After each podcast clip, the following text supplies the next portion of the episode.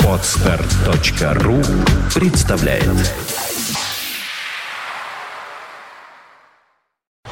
You are listening, you're listening to Internet Radio FunTech эф эм. эф эм. Ну вот, новый поворот. девятнадцать часов ноль четыре минуты в Петербурге. И как-то само собой в студию просочился Андрей Меньшенин. Вошел грустный и говорит: а знаешь ли, Дмитрий, что подъемная тяга, как закон физики, больше не существует, поэтому вся авиация отменена, поэтому программа «Экипаж» закрывается, как бессмысленная и беспощадная. Все самолеты будут демонтированы и запиханы в шредеры, измельчены и раскиданы по поверхности, потому что летать — это грешно, как учит нас э, мировая религия.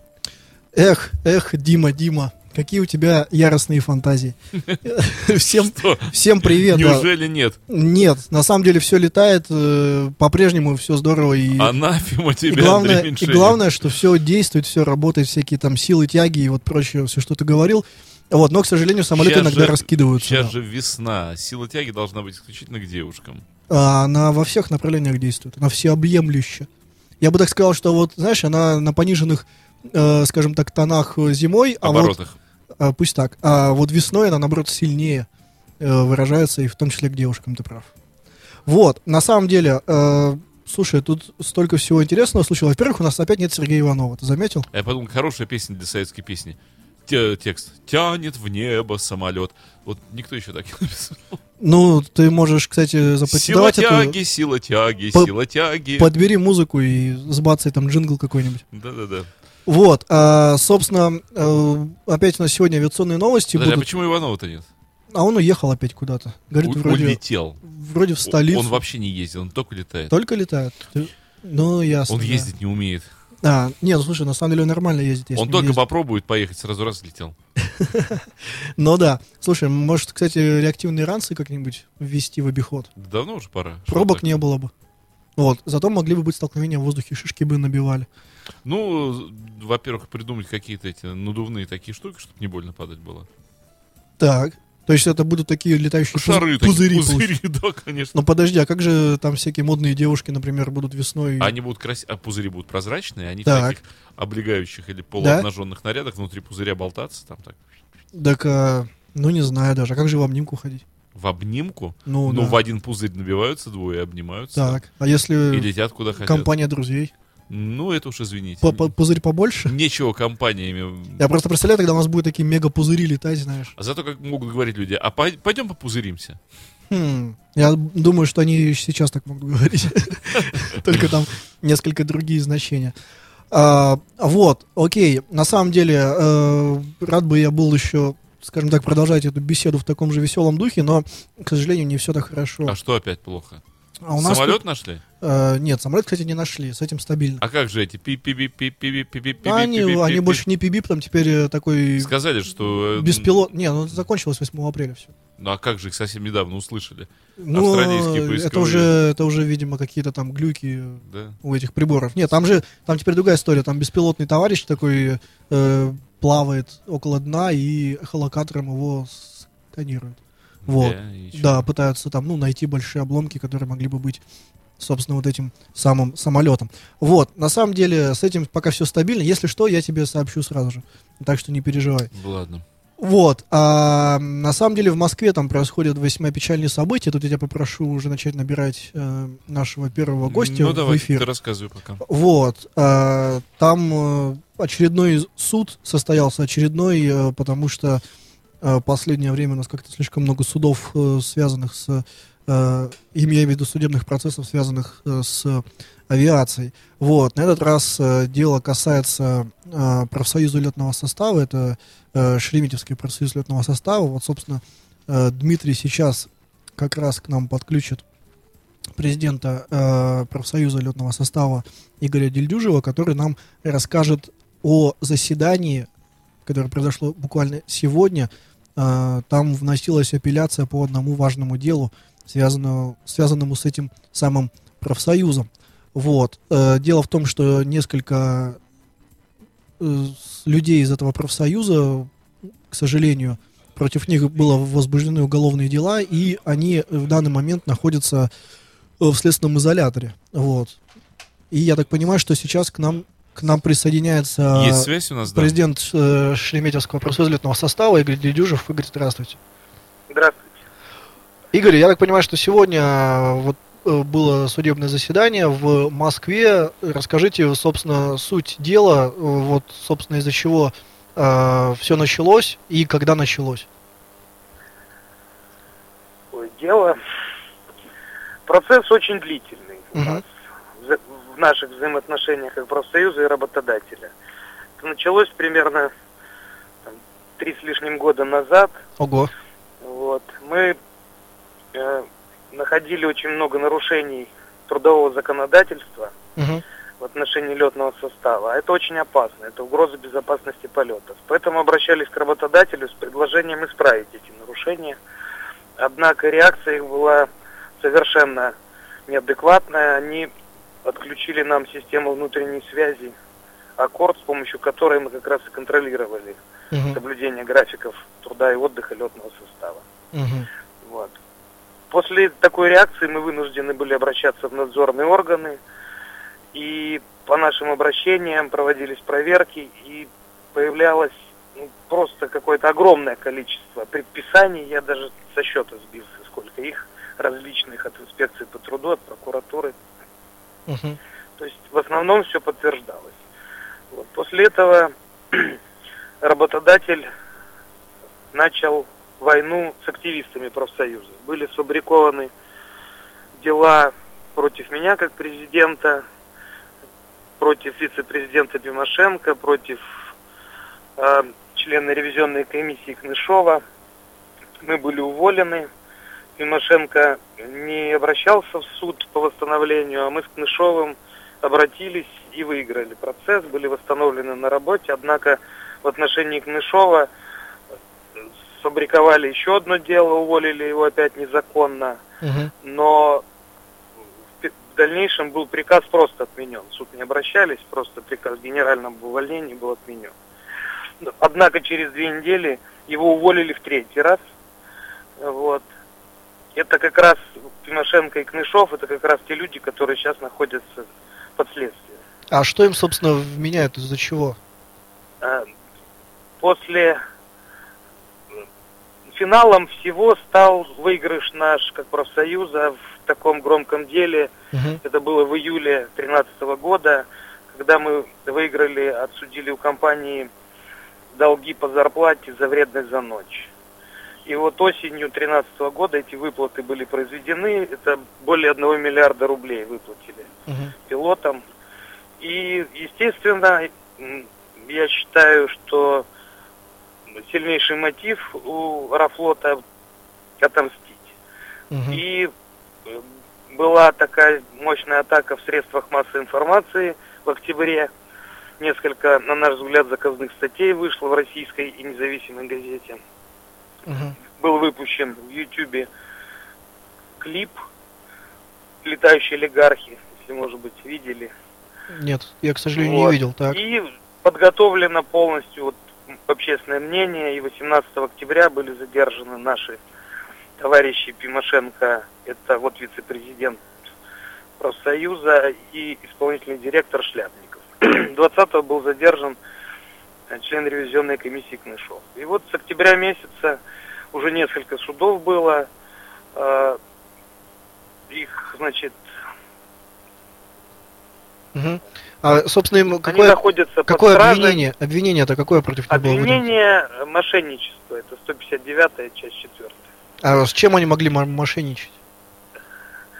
Ну, по версии следствия, что якобы за какие-то деньги угу. они... предлагали уменьшить выплаты вот по решению суда по вредности по ночи. Угу. Понятно. Вот.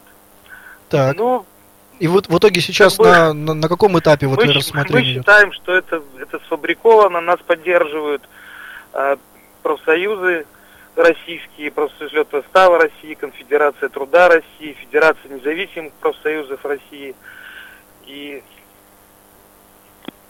международные профсоюзы направили два письма президенту с просьбой mm-hmm. взять под личный контроль это дело.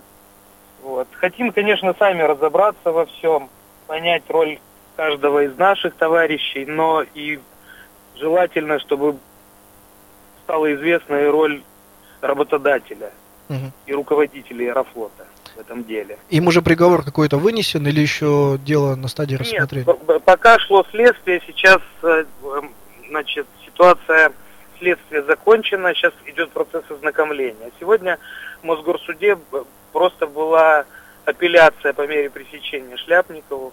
Угу. семнадцатого марта было вынесено решение продлить еще на два месяца до девятнадцатого мая. И вот сегодня он и его адвокаты подали апелляционную жалобу, и сегодня рассматривалась эта жалоба. Но, на мой взгляд, предвзято относится суд, следователь не ходит вообще на, на апелляции, не было его. Угу. Вот. Никакие доводы не слышат. Значит, судья ушла в совещательную комнату на две минуты, то есть ну, заранее то есть все было по- готово. Пон- понятно. Поэтому грустно, на самом деле. Фактически, очень похоже на то, что у нас ни прокуратуры, ни суда не существует, а существует только следствие. Как следствие решит, так и, так и будет. Посадить, посадят, отпустить, отпустят. Угу. Понятно. Вот так. Понятно. Игорь, я так понимаю, что в ближайшее время очередное заседание суда ожидается? Вы не в курсе? По существу еще не слушали. Сейчас я mm-hmm. говорю, еще повторяю, что идет процесс ознакомления. Mm-hmm. Но вот со слов сегодня адвоката Шляпникова, mm-hmm. следователь собирается еще продлевать после девятнадцатого мая из-за того, что не успевает ознакомиться. Хотя, опять со слов адвоката, следователь приходит с материалами дела в следственный изолятор к Шляпникову один раз в неделю. Mm-hmm. А там двадцать три тома. Понятно. Поэтому... В общем, еще не скоро, видимо, ознакомиться со всеми. Сложно что-то сказать. Понятно. Спасибо, Игорь. Будем следить за ситуацией. Надеюсь, все-таки она разрешится по справедливости. Да. Мы предлагали сегодня, как бы, все варианты использовали. И поручительство людей, таких очень уважаемых, в том числе и депутата Государственной Думы есть. И как профсоюз мы предлагали суду использовать залог три миллиона рублей, чтобы... Шляпника отпустили. Вот.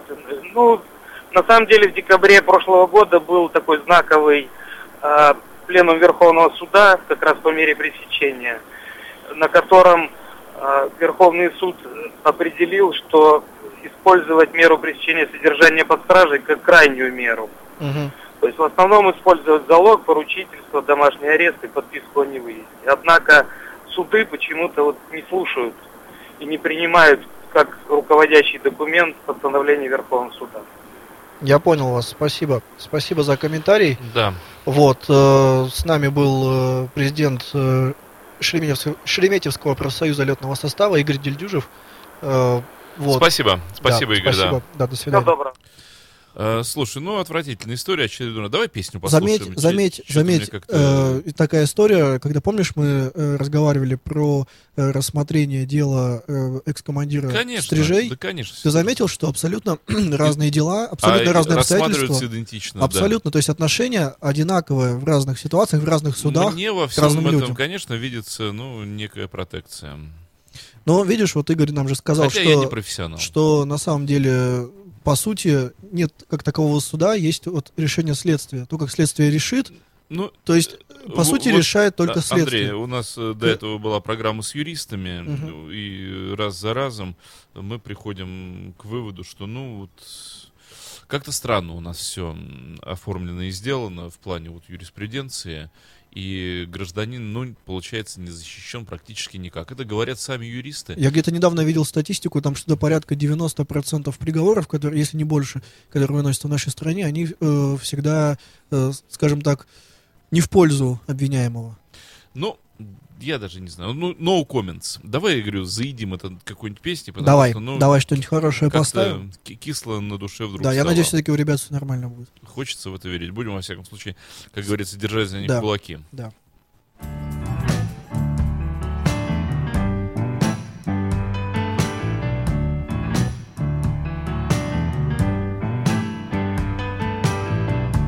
Blew the dust out of the corners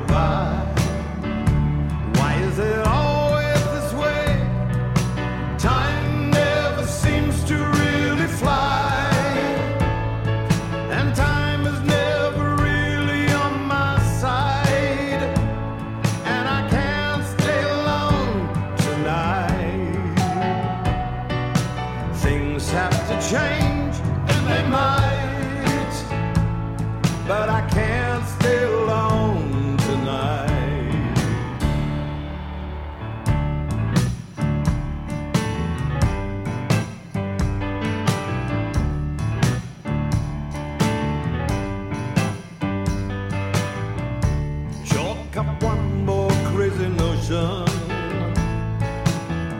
Imagination running wild. But if I needed confirmation, I would have gone that extra mile. You're the last chance on the highway. I'm that open stretch of road. You're the diner in my rear view. A cup of coffee getting cold, and I can't stay alone tonight. Can't let another day go by. Why is it always this way? Time never seems to really fly, and time is never really on my side, and I can't stay alone tonight. Things have to change, and they might, but I can't stay alone tonight. Bruised in this cold war of words, we've come undone to loose ends alone. Possessed by the curse you've endured, the spell that I cast could make you come home. And I can't stay alone tonight. Can't let another day go by. Why is it always this way? Time never seems to really fly. And time is never really on my side, and I can't stay alone tonight. Things have to change, and they might, but I can't stay alone tonight. Things have to change, and they might, and they might, but I can't stay alone tonight.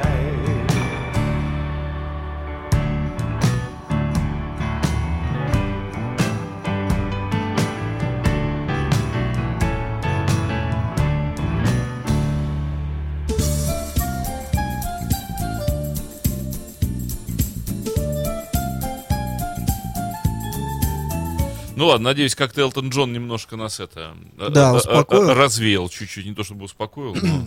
Вот. Ну, а дальше мы опять по новостям пойдем. Значит, помнишь э, тот замечательный законопроект э, по поводу иностранных пилотов? Ну, конечно. Вот. Кто ж его может забыть-то? Ты прям каждый день, я чувствую, помнишь. Вот, соответственно, сегодня-то Совет Федерации разрешил. Ты мне сколько раз говорил, выучи наизусть этот законопроект, выучи Ну, уже. Я, я, я рад, что ты меня услышал. Ну, Ну вот, в общем... тебя еще и увидел. Да, это вообще хорошо. Вот, э, Совет Федерации в итоге разрешил сегодня все делать, э, как говорится. То есть теперь отныне у нас могут летать иностранцы в качестве командира воздушных судов. Отлично. Да, ну на самом деле О, н- некоторым господи. авиакомпаниям это позволит привлекать... Я э, воображаю себе, садишься в самолет... Командир корабля, пилот, заслуженный пилот Таджикистана, Турсулы Мусулы. Ну, ну, во-первых, может быть, не обязательно Таджикистана. У нас много пилотов есть на Украине и в Беларуси. Ну, эти ребята еще, да. Вот, которые вполне могут теперь отныне у нас летать. Плюс есть европейцы. На самом деле, ты не поверишь. Заслуженный пилот Украины Титаренко. Оттуда раздается раскудрявый. Да, да, да. Вот. Зато, на самом деле, могут быть... Использование, скажем так, украинских пилотов может стать частью решения проблемы с полетами на Украину. Там-то, может быть, их выпустят.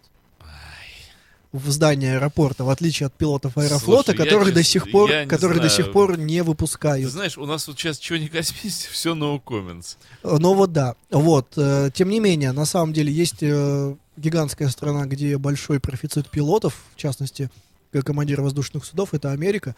Там настолько хорошо поставлено э, на широкую ногу вот это обучение, что действительно конкуренция среди пилотов за рабочие места.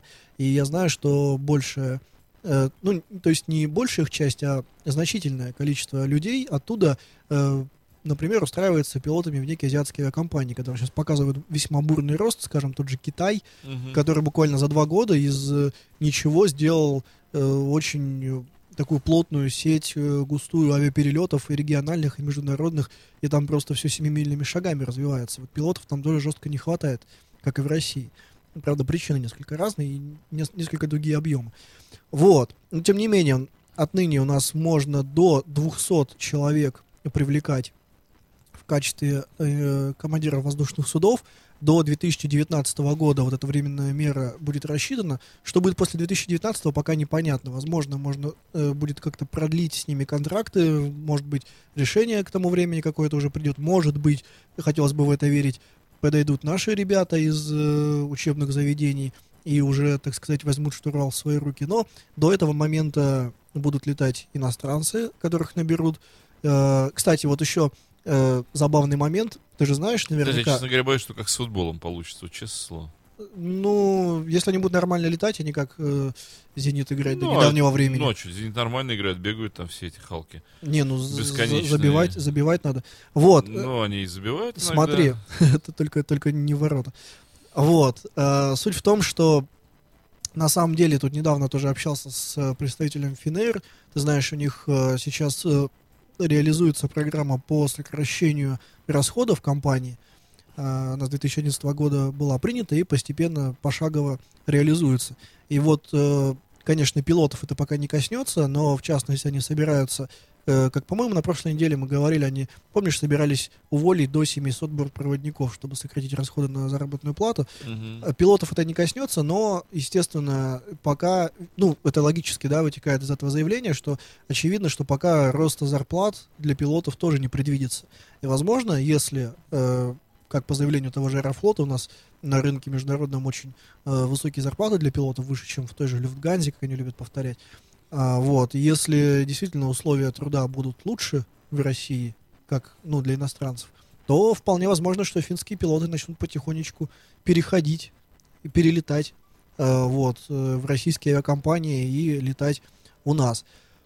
Собственно, о чем вот это э, нам говорит, вот, собственно, эта мера, для чего она нужна? Это дело не в том, что вот просто погасить этот э, дефицит и успокоиться до две тысячи девятнадцатого года, что у нас двести человек э, новых пилотов будут летать. Во-первых, э, дефицит у нас гораздо больше, чем двести человек, поэтому как такового решения проблемы это не принесет.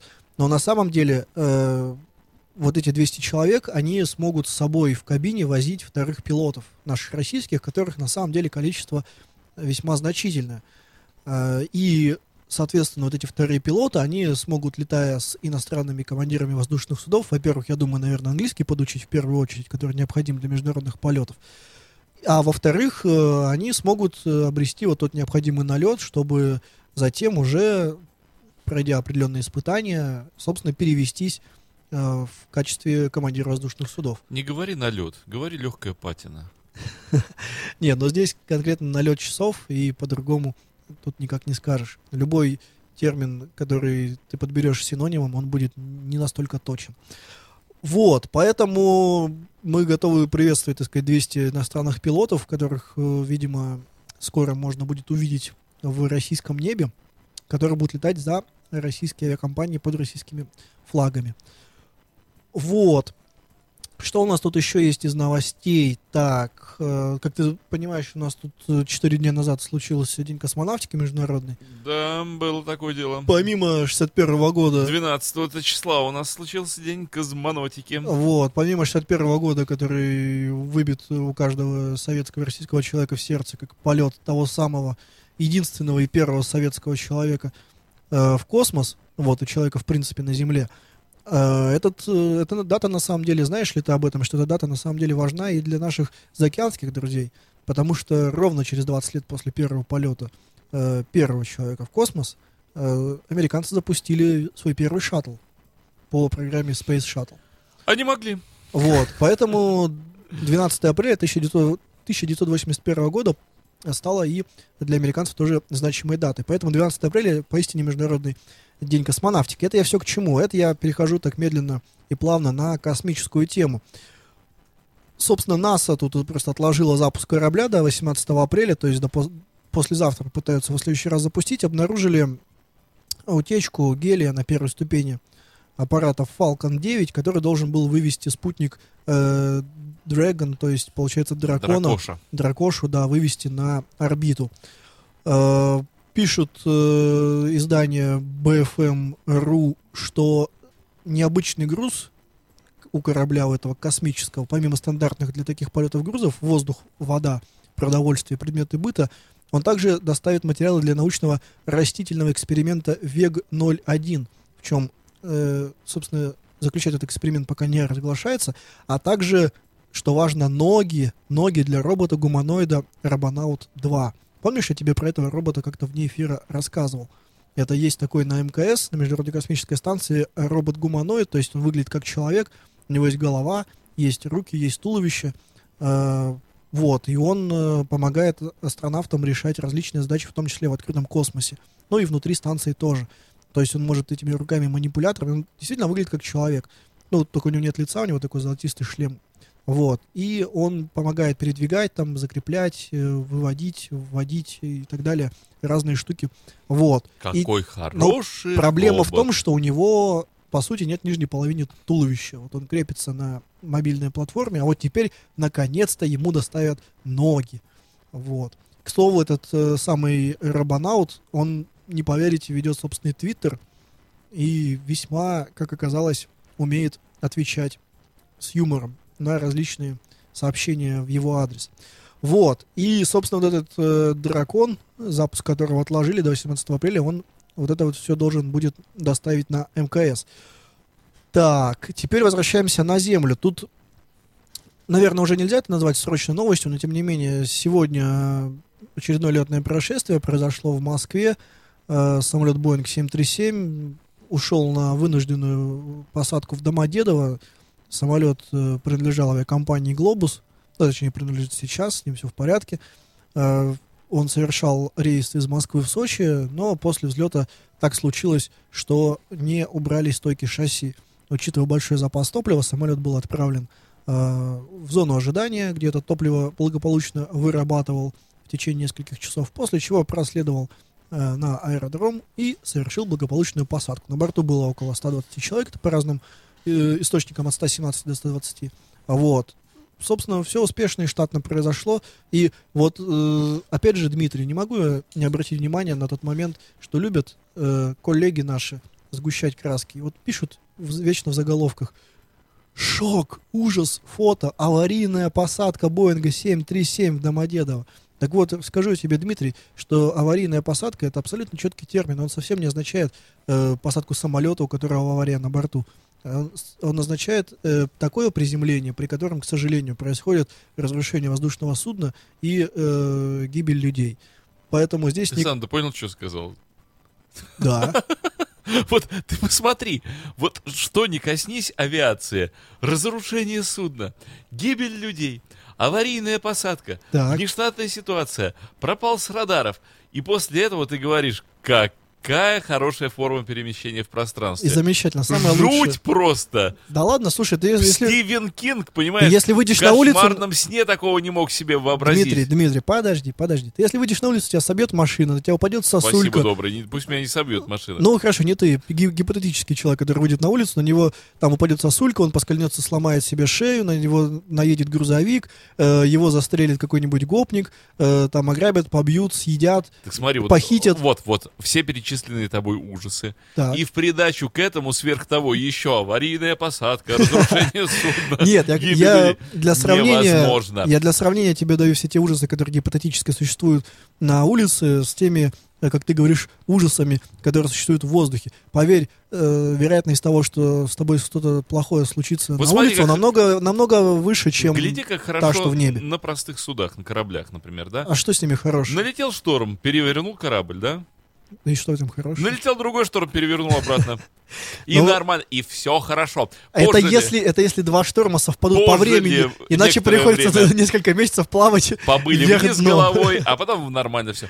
Все хорошо закончилось. А тут что? А тут зато смотри, во-первых, когда корабль вверх дном, то все люди в воде, а люди в воде дышать не могут без специальных баллонов, оборудования. А в небе, даже если у него какая-нибудь там утечка, воздух вокруг, тот же самый практически. Он просто снизится на э, малую высоту, и все прекрасно будет абсолютно. Я все-таки, вот был бы я законодателем, я бы написал такой закон.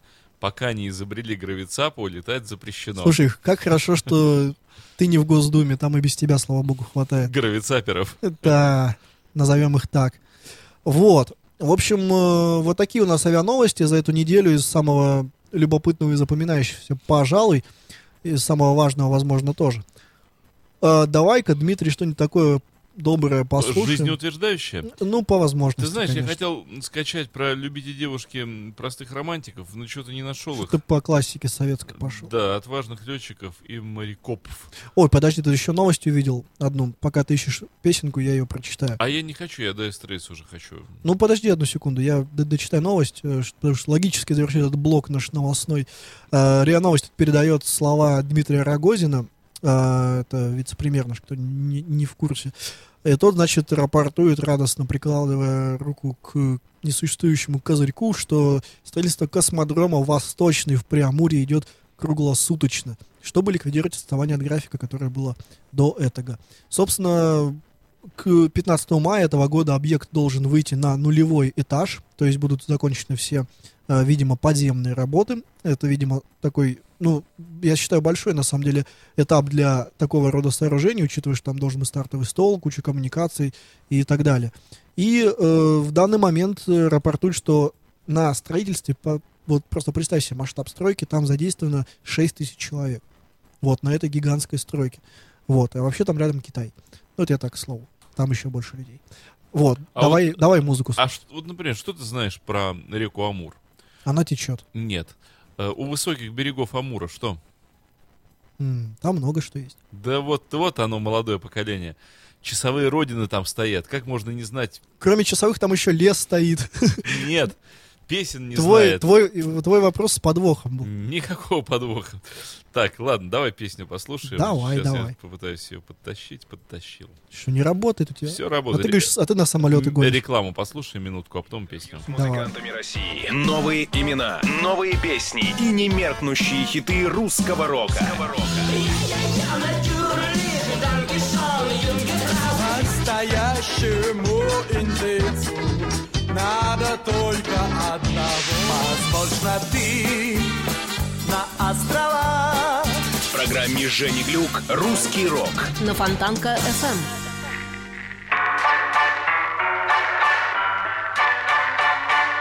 Творческое объединение «Красный матрос» и радио Фонтанка эф эм представляют песни наших дедов и прадедов, утраченные мелодии и мелодии, сохранившиеся на патефонных пластинках, история песни в России и песня об истории России. Каждый понедельник в половине восьмого вечера с повтором в воскресенье в восемнадцать тридцать. В авторской программе Игоря Шушарина «Песни с иголочки». Я буду вас пристально ждать.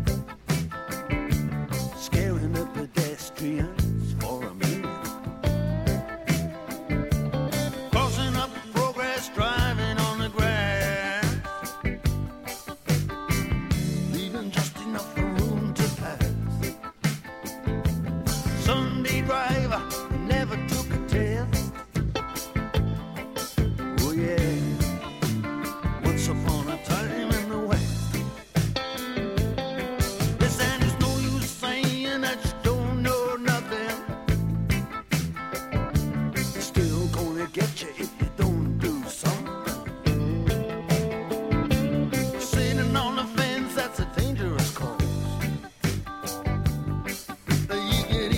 a bullet from the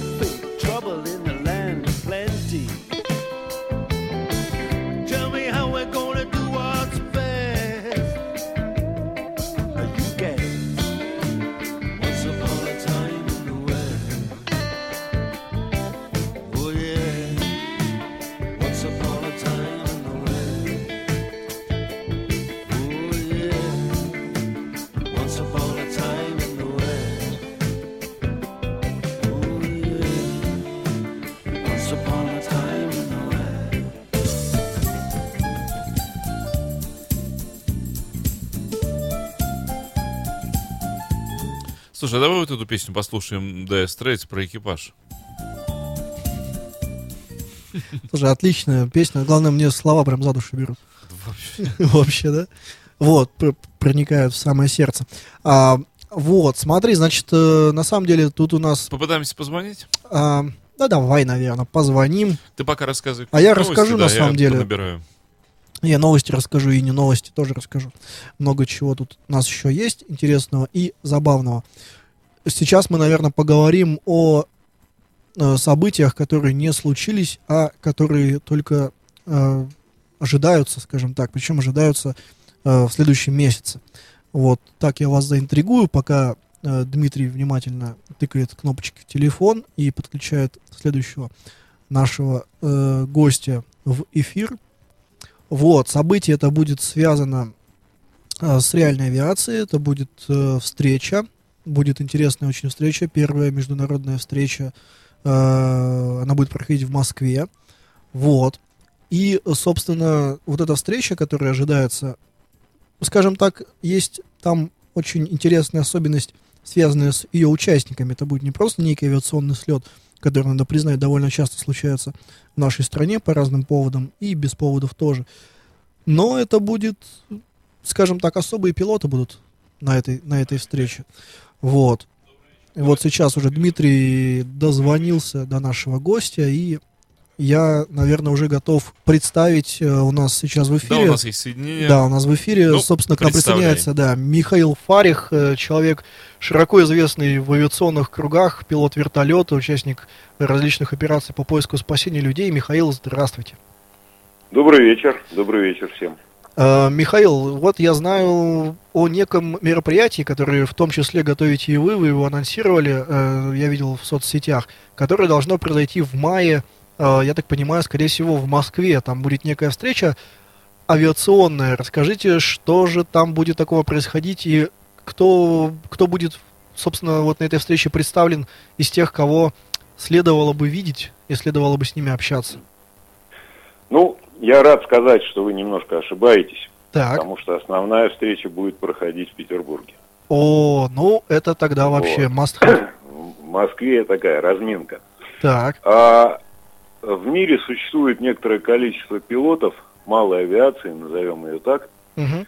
которые летали вокруг света угу. на разных-разных воздушных судах, на маленьких самолетиках, на автожирах, даже на воздушных шарах, ну и на вертолетах в том числе.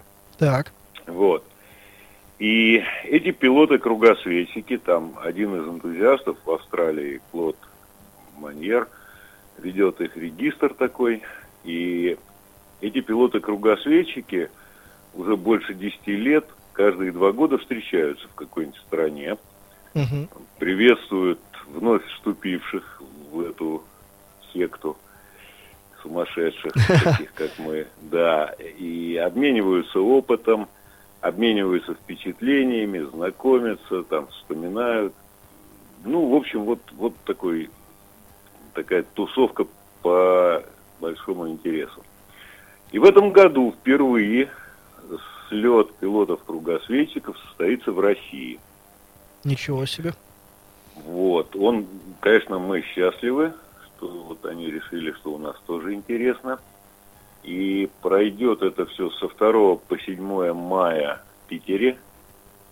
А мы все будем размещаться на каком-то круизном корабле, где-то в центре города он будет на Неве там стоять, я пока не знаю точно. А, Михаил, я, я сразу спешу узнать, да. на, насколько закрыта это будет встреча, только для своих, что называется, или как? М- Вы знаете, насколько я понимаю, по программе, да, там, там uh-huh. есть люди, отмеченные как участники, и, ну, я не организатор, я только поддерживаю тех, кто приедет в Москву за несколько дней до Питера, чтобы посмотреть Москву, поэтому, к сожалению, более точно ответить не могу. А, ожидается около ста пилотов со всего мира. Так. Там Австралия, Америка, Южная Америка, э, арабские страны, там Саудовская Аравия, Оман, еще что-то. Европа, конечно. Вот. Ну и отрадно, что там будут наши соотечественники. И Организатор с российской стороны в этом году Сергей Терехин. Угу. Он в Новороссийске живет, он совершал в две тысячи девятом году кругосветный перелет на самолете. Угу. Вот. Ну и также мы гордимся тем, что за всю историю кругосветных перелетов во всем мире на вертолете это сделало только восемнадцать человек. Угу. И наша Родина дала двадцать два процента от этого количества, восемнадцать. То есть вот мы вчетвером почти четверть составили вертолетчиков-кругосветчиков. А когда вы летали вокруг света? Мы летали вот в августе-сентябре минувшего года. Да, я помню, вы, кажется, даже рассказывали в эфире об этом. Может быть, не вы лично, но кто-то из участников у нас точно был. Помню такое. Да, я рассказывал. Да. Да, отлично. Вот, а вообще много вот среди общего количества людей, которые летали вокруг света уже, собственно, наших пилотов российских? Э, насколько я знаю, человек семь или восемь. То есть из ста, более, из ста человек... Более точно я не могу сказать, а? То есть, получается, из ста человек семь наших? Ну, там, там больше сотни, просто... Приедут сто человек, угу. около ста, не все могут. Надо понимать, что кругосветный перелет – это такая вещь, которую люди совершают, когда у них есть деньги и время. Угу. То есть, как правило, на пенсии. Поэтому уже не все там по состоянию здоровья могут куда-то сорваться. А, а напомните, сколько вот ваша экспедиция заняла по времени? Ну, мы летели недолго, сорок три дня, угу. достаточно напряженно летели. двести двадцать часов в полете, ну вот это в среднем там пять с копейками часов в день. Хотя у нас были дни отдыха, а были дни, когда мы по десять, по одиннадцать часов летели. Понятно.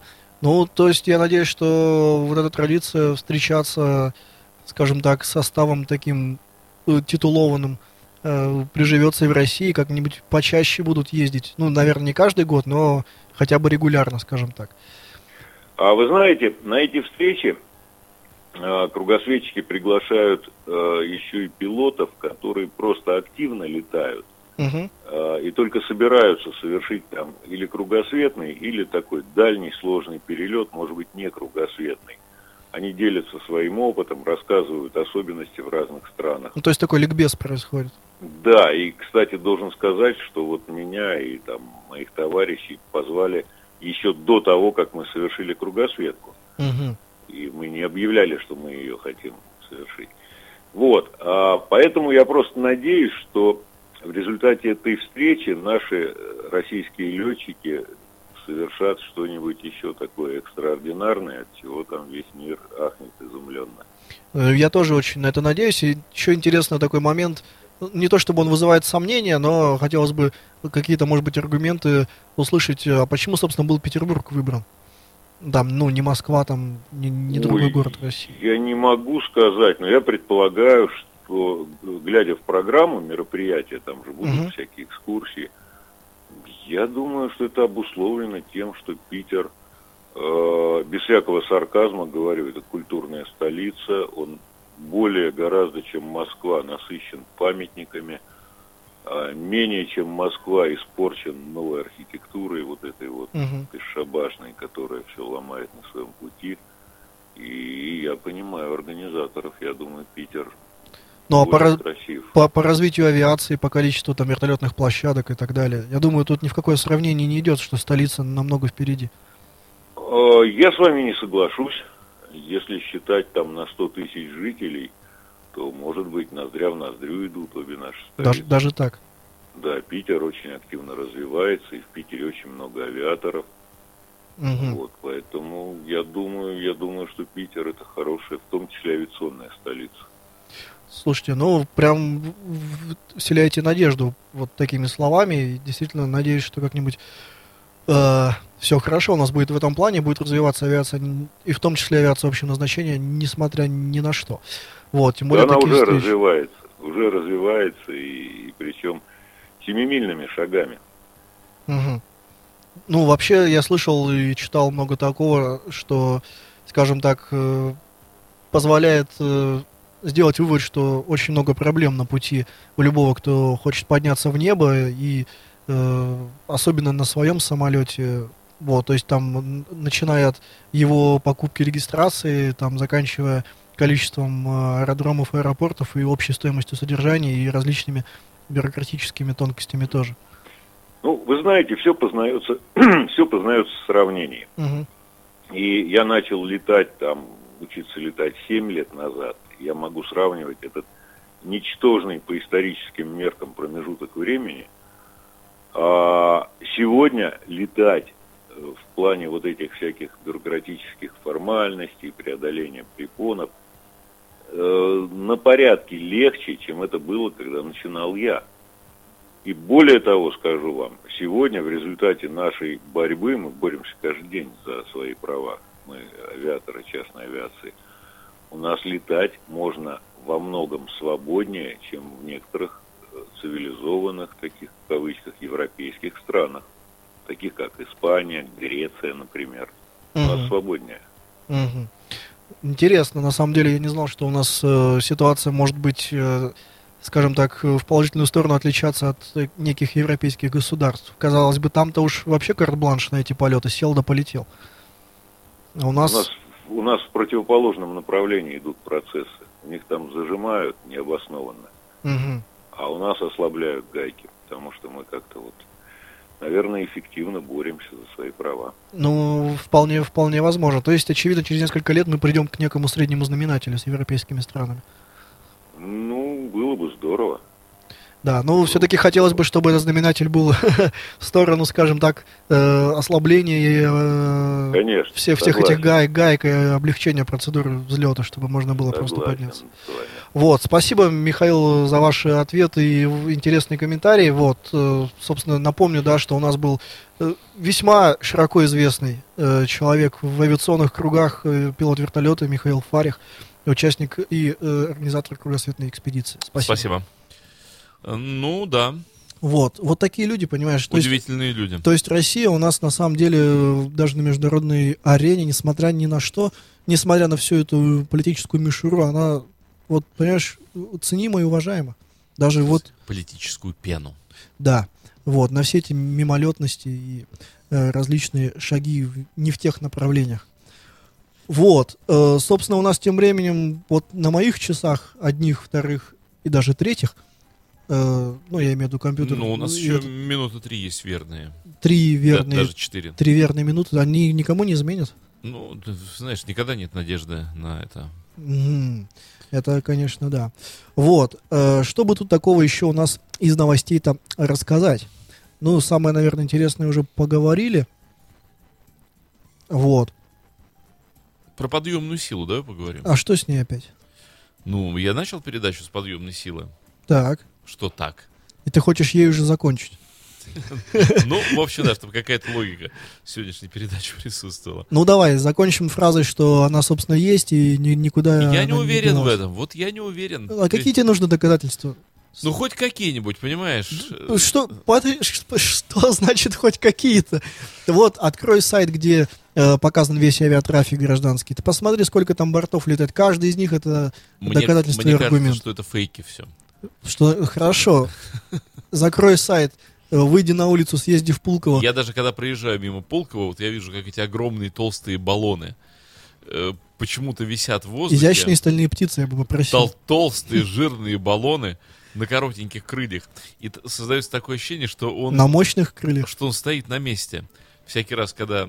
А просто он летит навстречу и как-то складывает... Ну, я не знаю, как скорости и визуальные вот эти вот иллюзии всякие складываются. Ощущение, что вот он просто висит на одном месте в воздухе. При этом из него вылетают клубы керосина. Ну, вот. Там уже... Там температура выхлопа около восемьсот градусов. Ну, ну вот это вот пестрит у него такое вот это все ребит. Ну да, это тепловой след такой. Да, вот. Так это же здорово, я красиво. Я с ужасом очень смотрю вот на эти летающие... Как а почему называют? Они у тебя такой страх вызывают? Я не, не понимаю. Страх, не страх. Давай, давай поговорим меня, об этом. У, у меня нет страха к ним. Ты, ты говоришь ужас там. Ужас, но ну, это в кавычках ужас. Так. Ужас в их несовершенстве. Ужас. Я, знаешь, у меня почему-то на нынешнюю авиацию взгляд такого далекого будущего, человека из будущего. Мне кажется, что у тебя взгляд такого да- далекого прошлого, нет, когда вот только колесо изобрели, нет, а тут, тут какие-то адские штуки ничего, летают. На- наоборот, далекого будущего, когда совершенно по-другому будут летательные аппараты функционировать.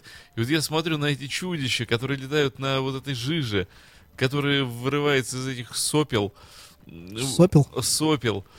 Ну, в общем, очень сопливые изделия. Ну, смотри, нет, изделия ни разу не сопливые, отличные изделия абсолютно. На самом деле, если сейчас так фантазировать на будущие там цать лет, то вся тенденция сводится к э, использованию тех же самых сопел, того же самого топлива, до ядерного там еще довольно далеко, но полеты будут э, суборбитальными, э, скажем. То есть э, просто все уходят ввысь. Высь туда. И, соответственно, перелеты, скажем, вот но из Америки в Россию, они будут сокращаться нам, намного. Ну почему? Это же долг, пока высоту наберешь. Пока. Ну, так он будет быстро стартовать и уходить туда. А там уже... Тяжкие да, перегрузки. Там не... Ну, это все системы давления. Они же... Вот сейчас же тоже, например, когда самолет летит на высоте десять километров, э, в салоне давление такое, как будто человек находится на высоте два километра.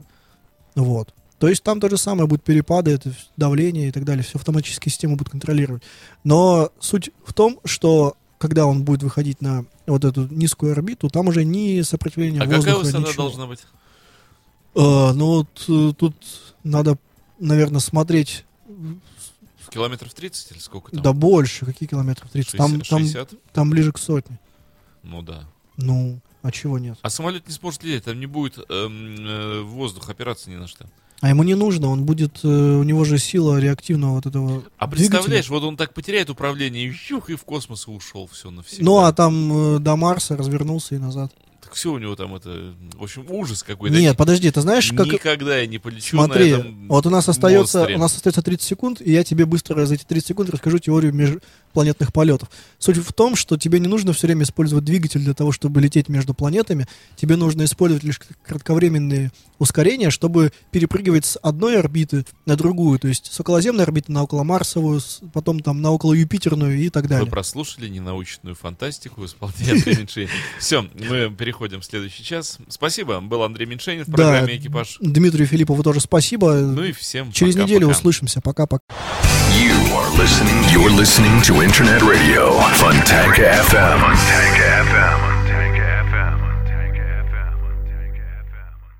Скачать другие выпуски подкаста вы можете на podster точка ru.